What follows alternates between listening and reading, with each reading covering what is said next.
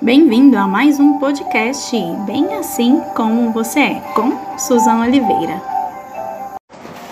Muito boa tarde para você que está na companhia conosco, você que está nos canais digitais, você que está nos acompanhando através da RVFM 104.9 e nós estamos aqui em mais um dia com um convidado especial. Estou aqui com o Cristiano Caporeso, que é vereador e que vai compartilhar conosco nessa tarde. Muito bom ter você aqui, Cristiano. É um prazer recebê-lo e esteja ah, com os nossos microfones disponíveis para que você possa falar ao seu público, aos nossos ouvintes e participar aqui conosco nesta tarde. Muito obrigado pelo convite, Suza. Boa tarde para o pessoal aí, os ouvintes da Rádio RV FM. Fico muito feliz de poder participar aqui hoje com vocês e estou aberto a qualquer pergunta que você possa fazer. Tá que bom? bom, muito bom. E eu também fico muito feliz, satisfeito em ter você aqui conosco no nosso estúdio. E durante toda essa semana, Cristiano, a gente estava conversando um pouquinho aqui mas eu vim trazendo algumas informações para o nosso público, falando da importância que é viver em sociedade, que é ter o entendimento de o conceito de viver em comunidade, de entender a importância do respeito mútuo, de saber lidar com as pessoas. E eu queria que a gente compartilhasse um pouco. Mas para a gente começar, eu quero que você se apresente. Quem é o Cristiano? Como que, qual que é a sua formação, sua família, para que as pessoas te conheçam também. Bem, Cristiano Caporeso é o esposo da dona Jane, o pai da Sofia e do Vincenzo, e de um terceiro que está na barriga agora, minha esposa está grávida. que bênção, filha bênção. É, sou policial militar, sou formado em Direito, né, passei no exame da ordem, nunca exerci porque como policial militar a gente não pode é, advogar, né? Hum. Eu saí agora da polícia para assumir como vereador aqui em Uberlândia e também não estou tendo tempo para militar na advocacia. Sou imigrante nordestino, do sertão do Rio Grande do Norte, uma região, região chamada Seridó. É, recebia Bolsa Família, né, tem origem muito pobre, recebia o PET, que é o Programa de Erradicação do Trabalho Infantil. Época em que eu aprendi a ter realmente nojo da esquerda, raiva demais da esquerda, porque eram programas que serviam, claro, para ajudar as pessoas, mas que tinham um cunho de curral eleitoral muito pesado. Quem faz o controle do Bolsa Família são as prefeituras. Em época de campanha, imagine uma região onde a base da economia é a agricultura, Sim. não é uma região industrializada, e vem aí uns 6, 7 anos de seca. A seca não é a ausência de chuva, é chuva que não dá para o plantio. Em épocas assim, o prefeito chegava na porta de cada um dos eleitores, batia lá e falava: Você vai votar em mim? Você falava: Não, eu não vou. Se eu for reeleito, então eu vou cortar o teu benefício. E Era é uma assim realidade que, que, funciona, exatamente. Não é só em um lugar, né? Infelizmente não. nós sabemos que isso. Mantém a estrutura de poder em muitos outros locais. Não sou o contrário a esse tipo de assistência, porque eu sei que as pessoas precisam, tanto que eu precisei. Agora não pode ser algo perfeito não pode ser algo que vai durar é, por tempo indeterminado. É importante que exista é, uma maneira de conduzir a pessoa para uma independência financeira, porque não é certo manter o povo é, nas mãos do Estado para tudo. Entendi.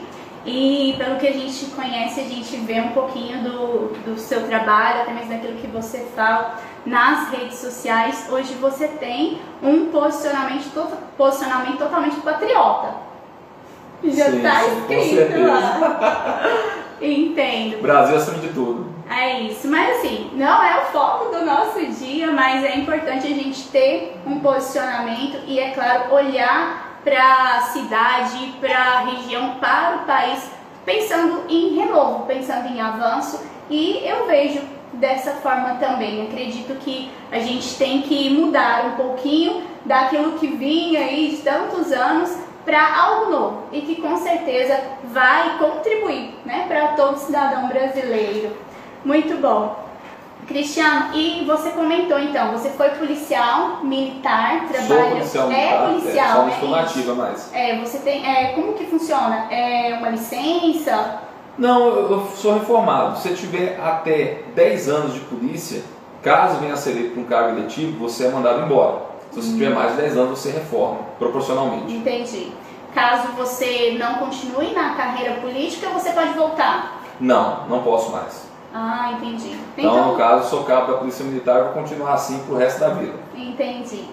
E falando um pouquinho então dessa experiência com a segurança e daquilo que você viu até mesmo nas ruas, o, hoje a gente sabe que a violência é algo assim que parece que está explodindo aos cantos, né? Então, e a gente teve agora nessa semana, domingo, né? Teve aí um movimento todo em relação àquele acontecimento, vamos colocar, assim, lá em Varginha, né? Onde os criminosos foram mortos e muita gente ficou achando que estava errado. Né? Mas o que, que você fala, o que, que você enxerga, qual que é a sua experiência em relação à segurança e quais são, digamos, as necessidades que você vê hoje para a nossa nação?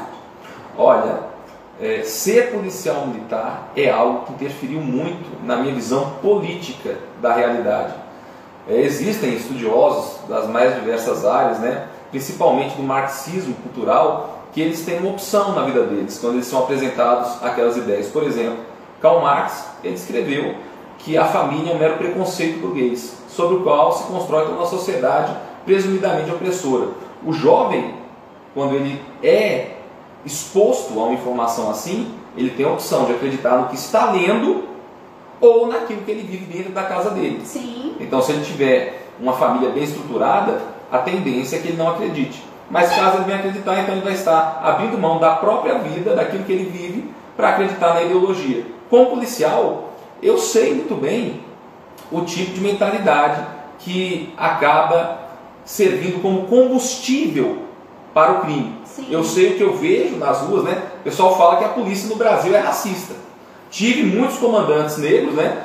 E o policial no Brasil só enxerga duas cores: o vermelho do sangue e o caque da farda.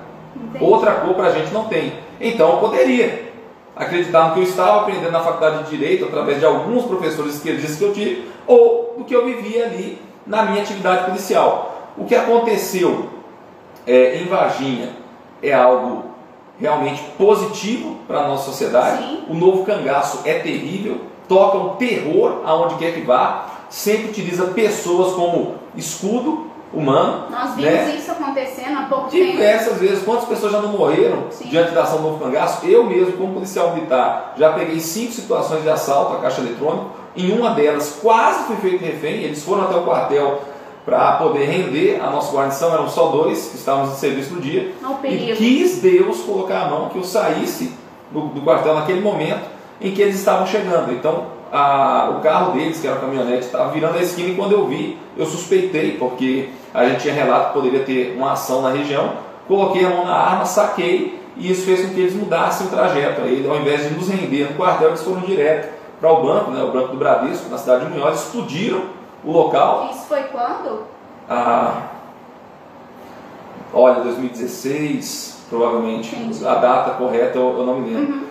Então, assim, quem defende vagabundo armado é porque nunca esteve refém de alguém assim.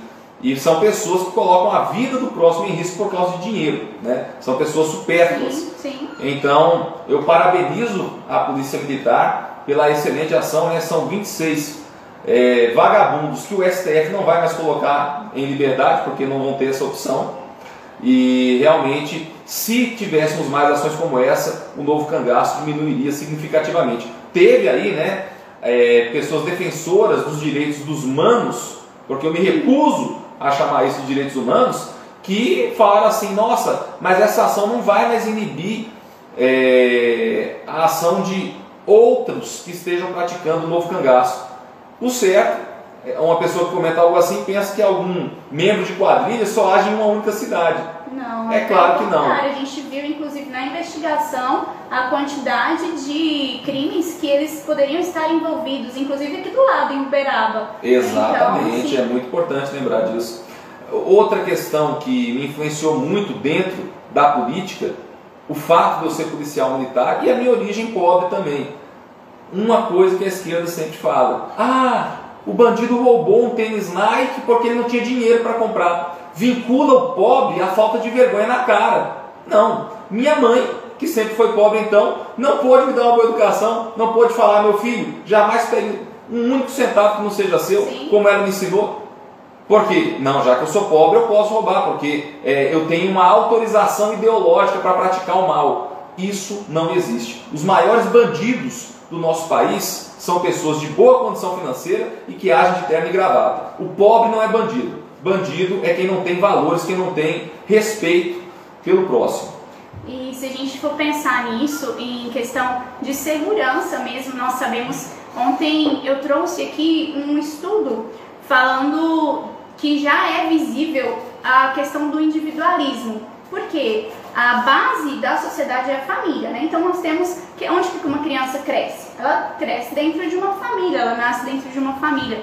E que hoje o que, que acontece? Essa questão do individualismo de falar que a pessoa pode fazer o que vier na telha aquilo que ela pensa, sem pensar no próximo, sem ter um conhecimento a nível de um entendimento, digamos assim, a nível de sociedade, de vida, sabe, em comunidade, faz com que ele tenha atitudes dessa forma, porque ele está pensando nele. Sim. Em primeiro e em último lugar. Então, às vezes as pessoas, elas, às vezes não, em grande parte a pessoa está ali olhando para aquilo que ela quer ou até onde que ela quer chegar e esquece de enxergar que existem pessoas que, querendo ou não, estarão envolvidas com aquilo, que podem ser prejudicadas, né, e que vão sofrer alguma, alguma coisa em relação à atitude que ele tomar. Então, quando eu penso e falo, até mesmo uh, entendendo o que é a segurança pública hoje, falta muito conhecimento dentro das casas, né? Então, dentro da formação do, do ser humano, que começa na infância. Né? Então, uhum. A criança ali, nos seus primeiros anos, ela tem um, uma formação e a partir daquilo é que ela vai ter um posicionamento quando né, tiver uma maioridade, enfim. E nós sabemos que hoje a criminalidade começa bem cedo, né? Então tem meninos, crianças que infelizmente estão se envolvendo com isso. Mas ah, eu vejo que tudo é, está voltado para a formação. Então você até deu exemplo, né? Então não é porque você tem uma origem simples, não é porque às vezes você não teve acesso a uma escolaridade melhor que você tem o direito de fazer aquilo que não é certo. Sim, exatamente. E infelizmente a gente vê que isso hoje é como se fosse uma regra. Né? Então as pessoas olham dessa forma e, querendo ou não, a situações, partes da nossa legislação acabam favorecendo, né? Então, é, esse tipo de atitude. E então, falando um pouquinho mais, vamos fazer algo, digamos, um pouco amplo, até mesmo para a gente te conhecer mais, para a gente entender um pouco da sua visão. Ah, em termos, né, olhando para esse sentido de segurança, ah, de formação de pessoas, como que você tem visto hoje isso no olhar de vereador? Como um legislador, como alguém que está à frente para, digamos, defender ou auxiliar a sociedade? Olha, primeiramente em relação à questão de valores, eu acredito que nos próximos anos existirá um aumento significativo da criminalidade, não por culpa do Estado na hora de combater o crime, mas por uma questão cultural. Hoje eu percebo uma coisa que na minha infância era algo inimaginável. É a questão dos filmes. Quando eu era jovem, super-herói era super-herói e vilão era vilão. Sim. Quando a gente assistia um filme de que retratasse a sociedade, a gente via muito o policial como herói. Tinha lá o, filme do Charles Bronson, Desejo de Matar. Tinha o filme do Harry, Dirty Harry, do Clint Eastwood, que era um, um policial que ia ali, vencia a burocracia e combatia o crime. Hoje, exemplo de filme de heróis, é o Coringa. O Coringa virou super-herói referência. Tem lá Aves de Rapina, que é também é, é, são as vilãs do universo de si, ganhando destaque. Sim. Tudo isso trabalha no imaginário infantil. É lamentável, mas a quantidade de filme exaltando a bandidagem é algo extremamente preocupante. Filme de ladrão, de assaltante a banco é o que mais existe hoje. Sim. Difícil é sair um filme policial realmente bom. Então, é, por que esse trabalho no imaginário de bandidolatria? De tratar o bandido como alguém que merece respeito, que está lutando por alguma coisa que seria positiva e não por um egoísmo próprio, principalmente por algo extremamente materialista como dinheiro, né? Não me leve a mal. Quem não gosta de dinheiro? Dinheiro traz muitas coisas boas. Agora, você colocar a vida de um ser humano em risco para conseguir dinheiro é algo inaceitável. E aí sim existe a necessidade de um repúdio por parte do meio artístico e também da classe política. Né? Agora, politicamente falando, eu me preocupo muito com a posição de uma ala radical de extrema esquerda, e para mim toda esquerda é extrema, nos meios políticos, em defesa e exaltação da bandidagem. Pessoas que falam coisas como que eu falei mais cedo aqui. Né? Ai, ele só furtou, ele só roubou porque não tinha dinheiro. É, sempre tentando justificar o mal. Olha, qualquer bandido, se você for conversar com ele, vai ter mil e uma explicações para dizer: ai não, eu fiz isso porque eu passei por muita dificuldade, abusaram de mim quando eu era criança, eu acabei ficando revoltado. Ele vai ser sempre uma vítima. Até mesmo aquela criminosa abjeta da Suzanne von Richthofen, que matou os próprios pais. Agora tem série na Netflix, exaltando a pessoa dela. Foi fazer faculdade, teve professor que recebeu ela com uma salva de palmas. Eu fico imaginando o que é isso. Nossa, você matou seus pais? Incrível! Então, assim, que porcaria que está acontecendo É em nossa sociedade. Foge daquilo que a gente entende como base. Exatamente, exatamente. E é in- interessante isso, Cristiane, porque até mesmo nesse estudo que eu trouxe aqui, ele fala sobre isso. Por quê? Se você ah, tira, vamos colocar assim, se você muda as bases ou as estruturas de uma sociedade, o que, que acontece? Ela pode se desmoronar. Lógico. E aos poucos a gente tem visto isso acontecendo. Por quê? Porque cultura, né? Então nós temos visto aí, você acabou de dar um exemplo. A cultura hoje, ela não foca naquilo que é base, naquilo que ensina, naquilo que instrui. Pelo contrário, ela mostra um jeito mais fácil de conseguir as coisas e as pessoas elas brilham os olhos para aquilo, porque é o que elas estão vendo. E eu vejo que há sim uma mudança que é mais do que necessária em relação, nesse sentido, né, em relação à cultura e aquilo que está sendo entregue, né, sendo mostrado para os nossos pequenos, porque se você for pegar esse tipo de filme, você vê que a censura tá lá embaixo, então Tá lá embaixo. todo mundo tem acesso ali, né? Sem contar que às vezes nem isso é respeitado. Mas nós precisamos entender que existe um tempo para mudança, sabe? E eu creio que nós estamos nesse momento. Sim. Se não nos posicionarmos, se não enxergarmos essa necessidade, e eu vejo isso igual você falando, as pessoas fazem pelo dinheiro, por ter um retorno, um retorno financeiro, para conquistar algo, ah, e esquece que não é só ela no mundo. Sim. Então é o conceito do individualismo. E outro fator é a quantidade de pessoas que acabam adquirindo doenças, doenças psicossomáticas e ficam depressivos e isso aquilo outro e tem um ou outro sintoma. E assim, que sociedade é essa que a gente vai ter daqui 20 anos? Exatamente. Se olharmos para aquilo que a gente enxerga hoje. Não, mas essa questão das doenças psicológicas, nunca na história humana a sociedade teve uma quantidade tão grande de pessoas Sim. enfrentando problemas de depressão, problema de ansiedade. É, e por que, que isso está acontecendo? Eu sei a razão. E se chama hedonismo.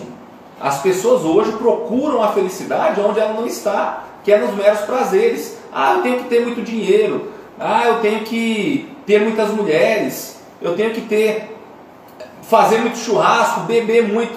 Aqui, novamente, dinheiro é bom, mulher é bom também, eu sou hétero. É, churrasco é bom, gosto de beber uma cervejinha, mas a felicidade não está nessas coisas.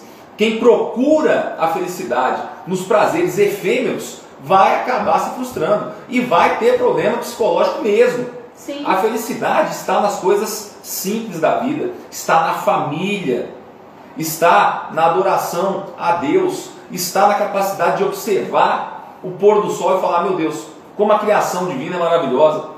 Alguém que não se alegra diante da contemplação, por exemplo, da obra divina, da natureza, dificilmente vai se alegrar com outra coisa. Eu costumo falar o seguinte: que se alguém pudesse entrar dentro da minha casa e me ver sentadão lá no sofá, fazendo nada, olhando os meus filhos brincarem, vai perceber um, um pequeno sorriso no canto da minha boca. Aquilo ali é felicidade. Sim. Agora, Assim. É por isso também que existe um ataque tão grande contra a família hoje. E se você quebra a família, você quebra a base da sociedade. Exatamente. É lógico que isso também conduz a muitos problemas psicológicos, a uma grande felicidade e ao domínio da população. Porque não existe uma aplicação melhor do que aquela máxima dividir para conquistar do que dividir a família, do que dividir a célula mais sagrada da sociedade. É interessante você falar isso, porque nós sabemos que hoje o Brasil ele tem sim uma base cristã. Não só o Brasil, mas inúmeros outros países, a legislação em si é formada com base naquilo que a Bíblia traz, né? então ela inspira, digamos, as constituições e querendo ou não, isso que você trouxe aqui para nós é algo que nós estamos vivendo. A família, aos poucos, está sim sendo, querendo, né? Querendo ser desfeita, sabe? Querer é, destruir essa base. E é por isso que eu penso, como que vai ser a sociedade, que estrutura será essa que os nossos filhos vão viver? Como que, se agora a gente enxerga que as pessoas veem um, uma investigação policial onde a gente sabe que precisou de situações extremas e as pessoas olham para aquilo e ficam questionando dos direitos e disso, daquilo, não indo contra, é claro, mas que cabeça é essa que, digamos, essas pessoas têm e, e que estrutura elas vão trazer para aqueles que estão sendo formados? Exato. Isso aí é oriundo da relativização do mal. É. é aquela questão que eu falei do cinema também. A partir do momento que você pega um personagem maligno e você relativiza as posturas dele, dizendo, não, na verdade não é tão mal assim, você vai é, é, apagando aquela margem que separa o bem do mal. Hoje em dia, infelizmente, muitas pessoas em seu imaginário já não conseguem mais pensar que existe o mal no mundo. Já acha que faz parte, é normal. Exatamente. Então, assim, tem gente que fala, eu acredito em Deus. Beleza. Você acredita no diabo? Porque não faz sentido você acreditar em Deus e não acreditar no seu opositor. Sim. Então, assim, é, as pessoas têm que saber entender o que, que é a prática do mal o que é a prática do bem. E o mal, ele é injustificável. Nós não podemos procurar justificativas para quem vitima a sociedade. É por isso que eu falo, sem medo de ser criticado. Teve esse caso lá dos 26 criminosos que foram mortos em Varginha. Bandido, armado com fuzil, tem mais é que virar peneira. E ponto final. E a gente tem que entender que existe sim esse posicionamento de saber o que é certo e de saber o que é errado. E querendo ou não, se você pega aí as crianças, se você pega os meninos que tem aquelas brincadeiras de é, detetive, de polícia e ladrão, ninguém quer ser polícia. tá esquisito. Então, sabe, que tipo de sociedade é essa que a gente está construindo? Ou, digamos assim, que está sendo desconstruída, sabe? É desconstrução. É desconstruído. Então, a gente precisa enxergar esse ambiente e propor soluções para isso. E não só, digamos, apontar o dedo, ver o que está acontecendo e ficar de braços cruzados e não fazer nada. Acho que pelo contrário, se, por exemplo, eu, eu tomo muito pra mim, eu falo assim, se eu tenho a possibilidade de comunicar, de uh, levar a informação para alguém, uma informação clara, objetiva, sem parcialidade,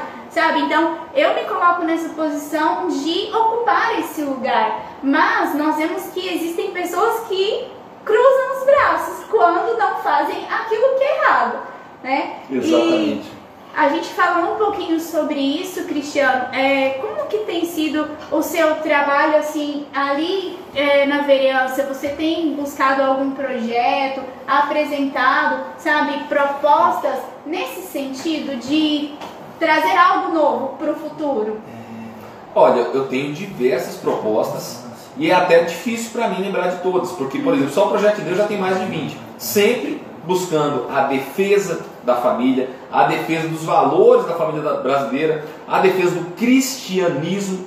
É importante salientar isso aqui, porque adoro falar o seguinte: ah, o Estado é laico.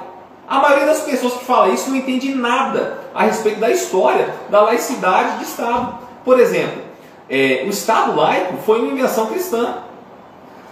Mas, é, é recentemente, de Thomas Jefferson, um dos founding fathers dos Estados Unidos, que percebeu que existia uma distinção entre diferentes ramos do protestantismo. Ele era anglicano, é, o governo norte-americano só contratava inicialmente pessoas da igreja anglicana. E, por exemplo, se o cara fosse da igreja batista, ele não podia ser contratado. Então ele falou: é errado essa distinção entre cristãos. E por isso se criou a ideia de Estado laico. Hoje em dia, ao invés deles pensarem em não fazer distinção entre os cristãos, que foi a origem do, do laicismo, eles pegam e falam o seguinte: o Estado é ateu. Sim. Ah, a gente tem que tirar o crucifixo, a gente tem que tirar a Bíblia de qualquer ambiente público. Que loucura é essa, meu Deus do céu? E o nosso presidente da República, Jair Bolsonaro, já falou diversas vezes uma grande verdade: o Estado pode ser laico, mas o povo é cristão. E mais de 80% do nosso povo é declaradamente cristão. São essas pessoas que devem ser respeitadas. E em uma democracia é a vontade da maioria que prevalece. Infelizmente hoje Sim. nós estamos, estamos presenciando uma ditadura de uma minoria barulhenta que quer justamente destruir os valores da sociedade brasileira, a começar pela família e pelo cristianismo. E você fala sobre isso, a gente tem visto tanto falar sobre ideologias, ideologias e ideologias. E algo que eu até pude é, e eu quis aprofundar um pouco até para enxergar tudo isso, é que quando eu, digamos assim, levanto uma bandeira, defendo uma ideologia em si, eu esqueço que você tem a sua opinião, que você tem a sua forma de pensar e, e aquilo que eu estou defendendo, eu tomo como papel maior na minha vida, sabe? Esquecendo que nós estamos em sociedade. Então, se estamos em sociedade até hoje, né? Se ainda vivemos em sociedade, precisamos entender que é, é o que você falou. Às vezes a gente não enxerga no profundo aquilo que está acontecendo, mas é uma democracia?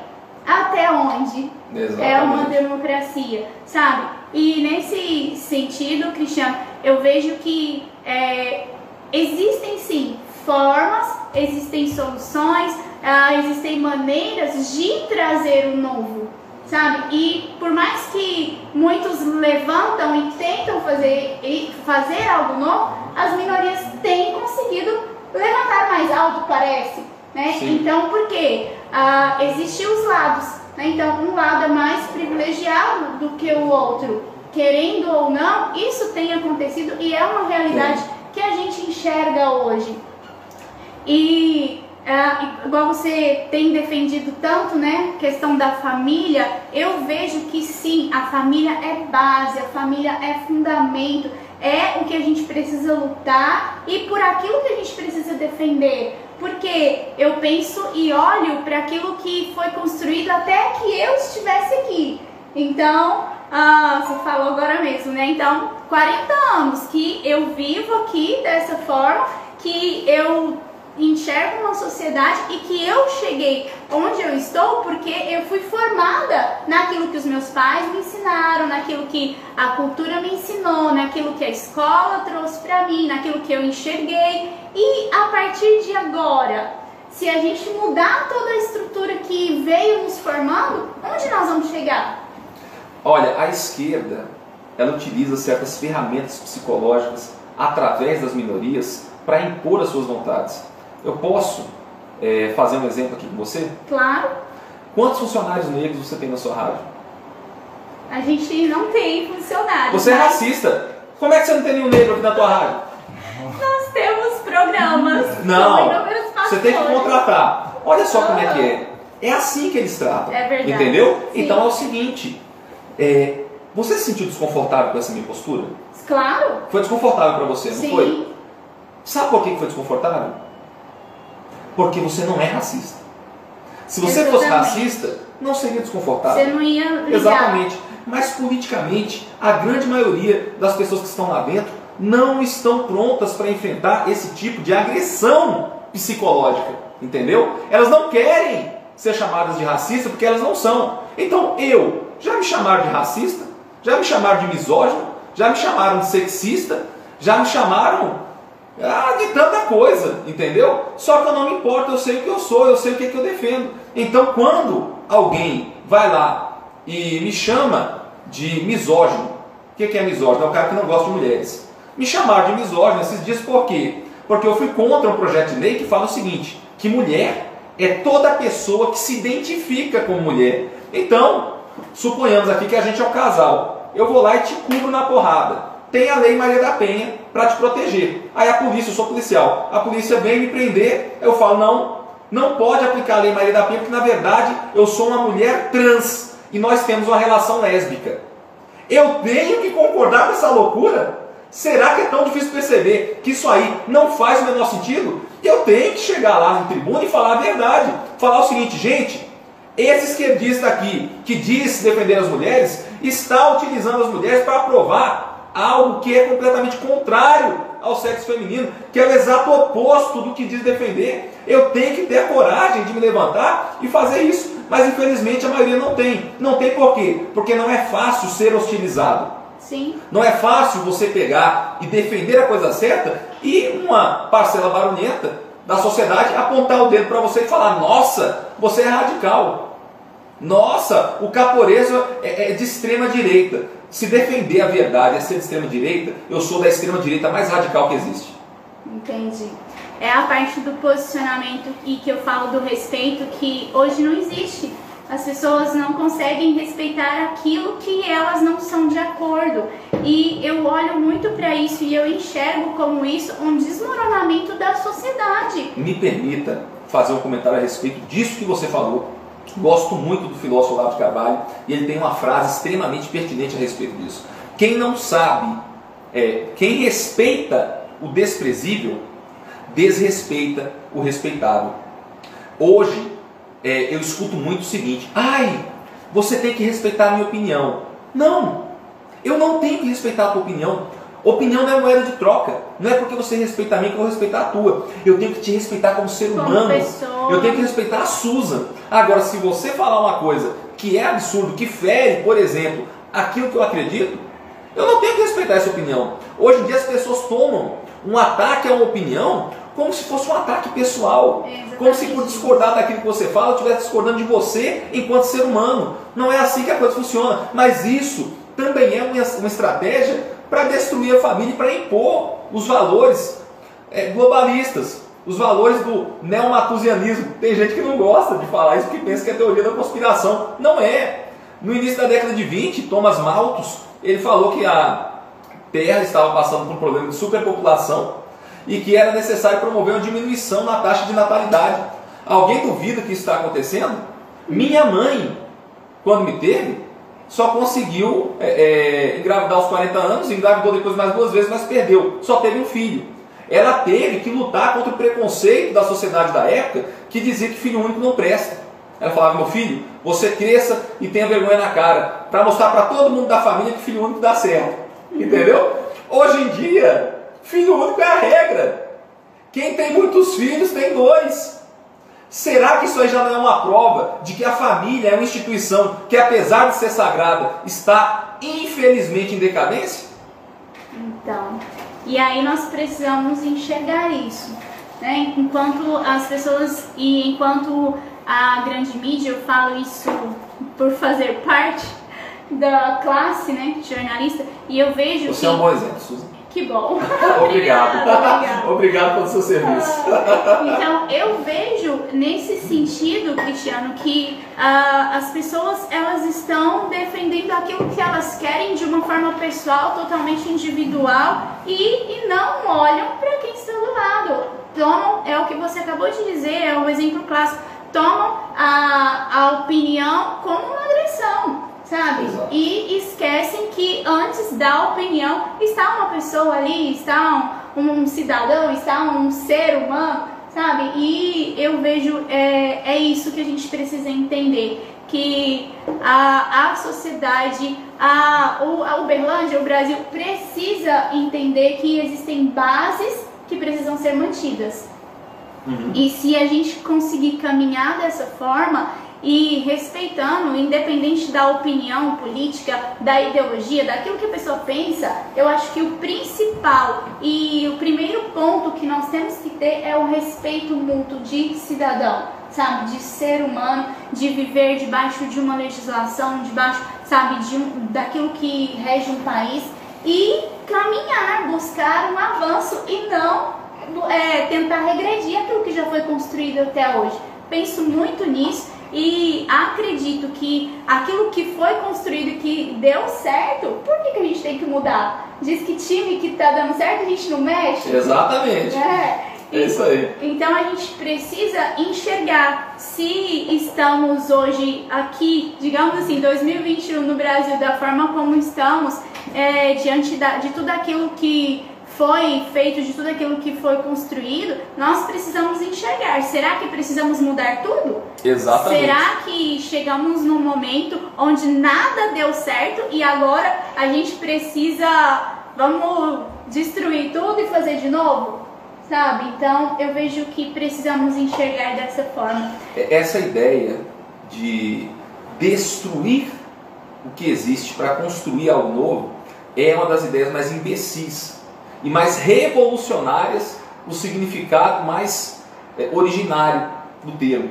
Porque no altar dessa destruição vão morrer também as coisas boas, Sim. toda a sabedoria agregada ao decorrer do tempo. Sim. Não, se a gente quer construir uma sociedade realmente é, positiva, resgatando os nossos valores, a gente precisa olhar para o passado. A gente precisa olhar para aquilo que deu certo e separar daquilo que deu errado. Só que esse tipo de ação é uma ação muito mais demorada e que é, é, não satisfaz as pessoas preguiçosas e imediatistas que realmente acreditam que o caminho seria destruir e começar de novo. Como se ao fazer isso é, ele pudesse destruir também a má influência de pessoas que não querem o bem da sociedade.